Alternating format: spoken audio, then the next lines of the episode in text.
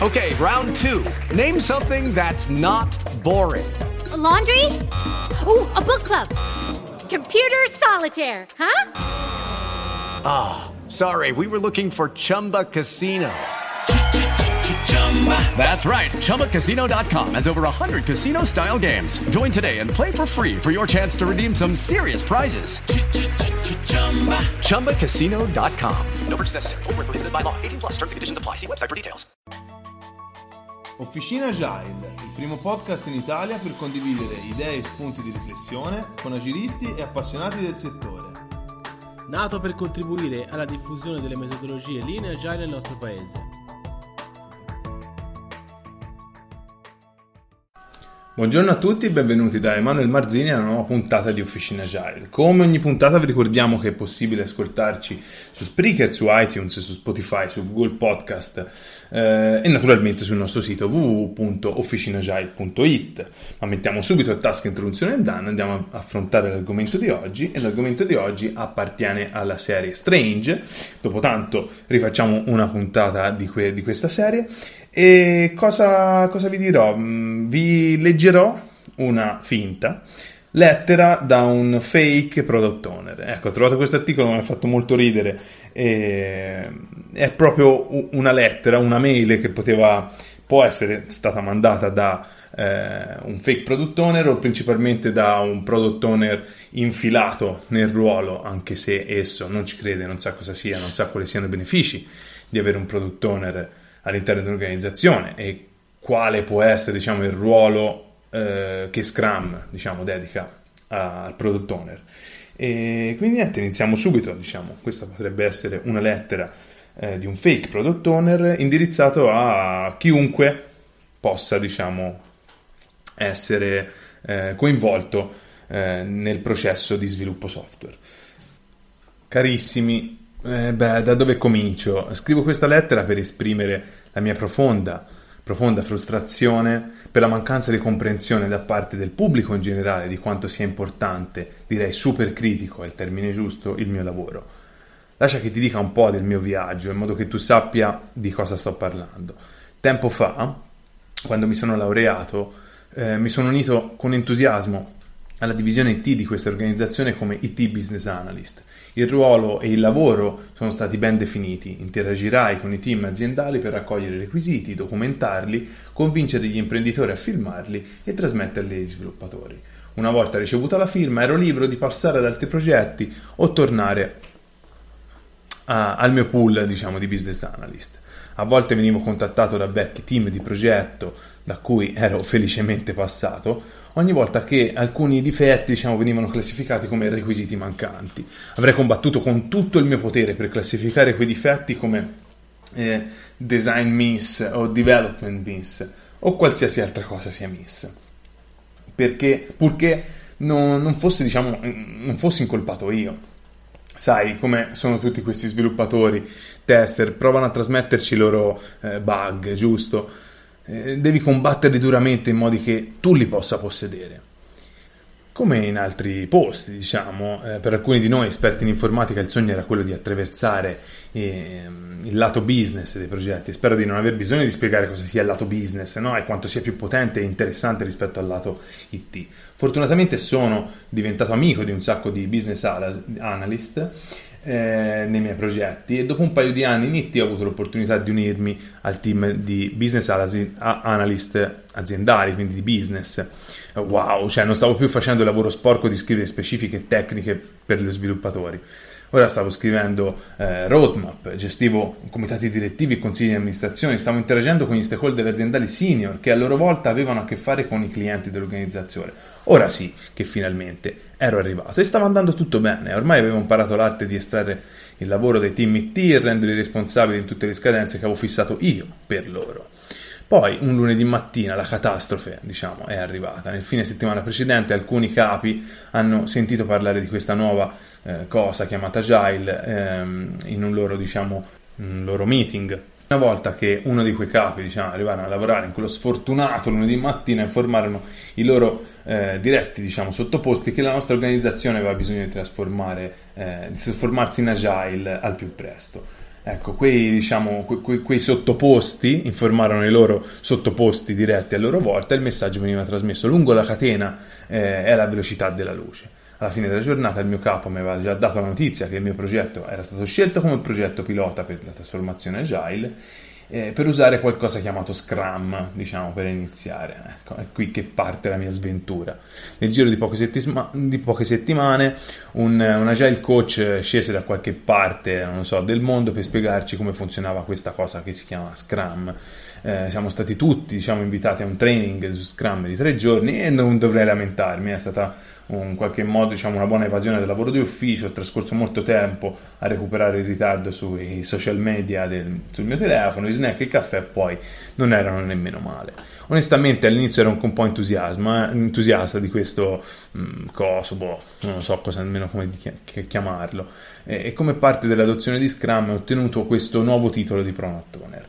Ovviamente sembrava molto più bello del semplice eh, business analyst, no? Potrei vantarmi di possedere il mio eh, backlog mh, di prodotto mentre spettegolo con i miei colleghi e con i miei amici, e potrei anche aggiungere eh, qualsiasi altra storia, no? Eh, quindi user story, eh, epic, velocity, e poi così mi posso un po' riempire la bocca. Nelle mie cons- conversazioni, e cosa più importante, sul mio curriculum, improvvisamente c'è stato un crescente interesse, no? Sul mio profilo da parte dei eh, recruiter a causa del mio, del mio curriculum che era cambiato. Ma l'euforia non è durata a lungo, eh. Quando il team di sviluppo ha iniziato a stabilirsi nel modo Scrum sono iniziati a succedere varie cose molto molto frustranti. Incoraggiato dall'irritante Scrum Master, improvvisamente il team di sviluppo ha voluto avvicinarsi, diciamo, anche a, al mondo di business. Volevano un posto nelle discussioni, non lo so, nei, nei, nei miei eh, meeting con gli stakeholder aziendali, cioè, ma ci credi davvero? Eh, volevano che anche in qualche modo facessi eh, lo, che loro potessero connettersi veramente verso i veri utenti del prodotto, cioè incredibile. Anche se non avevo mai parlato o incontrato un vero cliente in passato, e sono, sono abbastanza sicuro che eh, sia vero anche per il mio capo, eh, naturalmente. Stavo scrivendo user story brillanti, no? con, con eh, acceptance criteria cristallini, e mi aspettavo che il team accettasse tutti i miei requisiti e li implementasse secondo i miei criteri. Nessuno può contestare che si tratti di un'aspettativa giusta, no? Cioè l'I T non dovrebbe implementare requisiti aziendali, cioè non è così che dovrebbe funzionare. Ho trascorso molto tempo ad essere molto preciso nelle mie user story, ma indovina cosa? Con mio grande stupore i membri del team volevano che io mettessi loro, no, loro diciamo, a, a delineare i requisiti e poi scrivessero insieme a me o insieme eh, le, le varie user story degli utenti, e volevano discutere, diciamo, e suggerire i propri pensieri su questi requisiti. Cioè, è da quando gli sviluppatori, diciamo, hanno iniziato a scrivere i requisiti. Ma, e poi continuando, l'irritante Scrum Master continuava a suggerirmi di leggere la Scrum Guide, ma io non ho mai avuto tempo di leggere perché ero così impegnato a scrivere le mie storie così dettagliate, ad elaborare le tempistiche per la consegna e seguire il team sul fatto che, che fosse sulla buona strada per rispettare le scadenze di consegna. C'era così tanto da fare, perché perdere tempo, diciamo, a leggere la Scrum Guide, che poi chissà che tomo sarà, non so quante milioni di pagine sarà.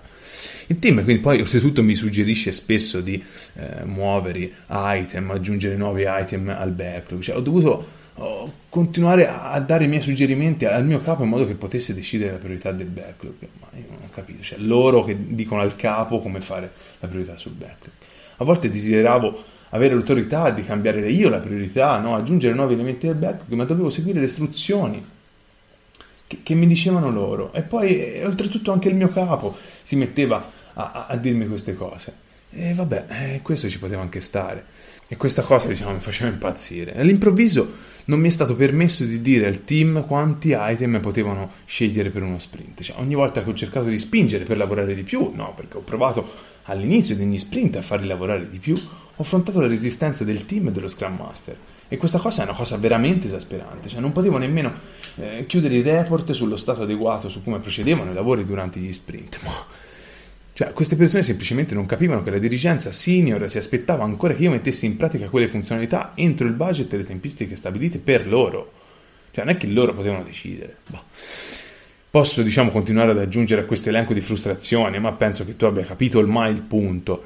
Il punto più basso è arrivato quando ho sentito per caso un paio di membri del team parlare a voce bassa del mio ruolo. Sembravano tutti serie, ma sono sicuro che stavano solo spettegolando, perché quello che stavano dicendo era semplicemente incredibile. Uno di loro stava dicendo che io non ero altro che un fake product owner. L'altro annuiva d'accordo e disse che probabilmente potrei Ah, ancora essere prezioso per l'organizzazione se mi unissi a loro come membro regolare del team e portassi le mie capacità di analisi dei requisiti e conoscenze aziendali al team. Cioè io dovevo far parte del team, non come il loro capo, altrimenti diciamo sono solo un intermediario che, intermediario che può essere eliminato nel prossimo futuro. Ma veramente, ma voglio dire veramente, cioè queste persone semplicemente non capiscono quanto sia importante, e direi super critico il termine giusto, il mio lavoro.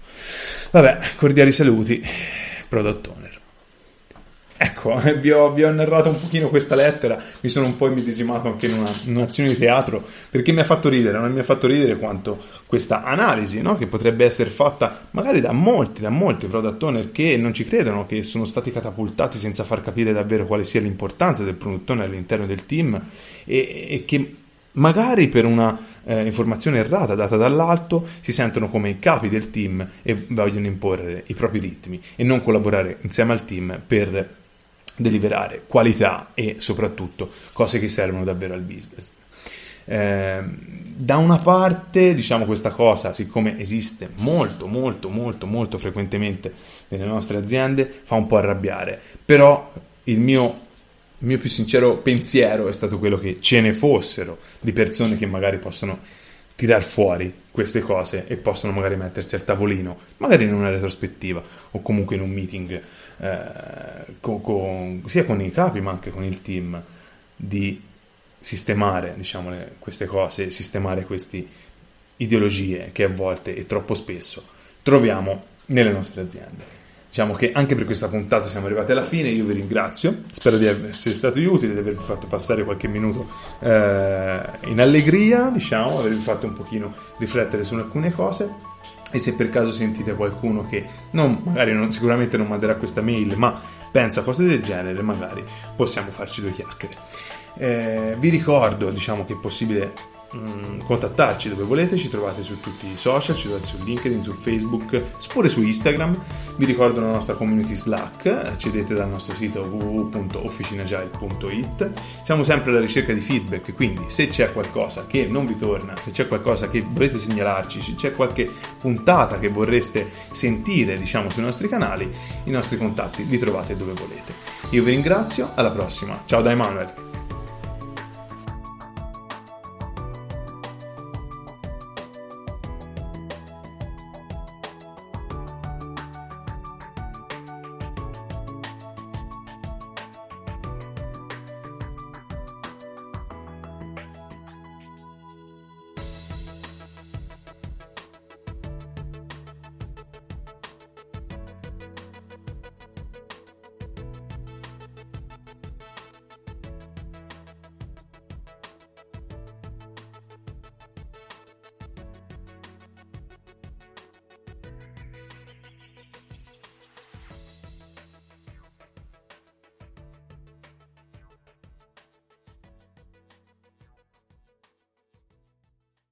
Lucky Land Casino, asking people, what's the weirdest place you've gotten lucky? Lucky? In line at the deli, I guess? Aha, in my dentist's office.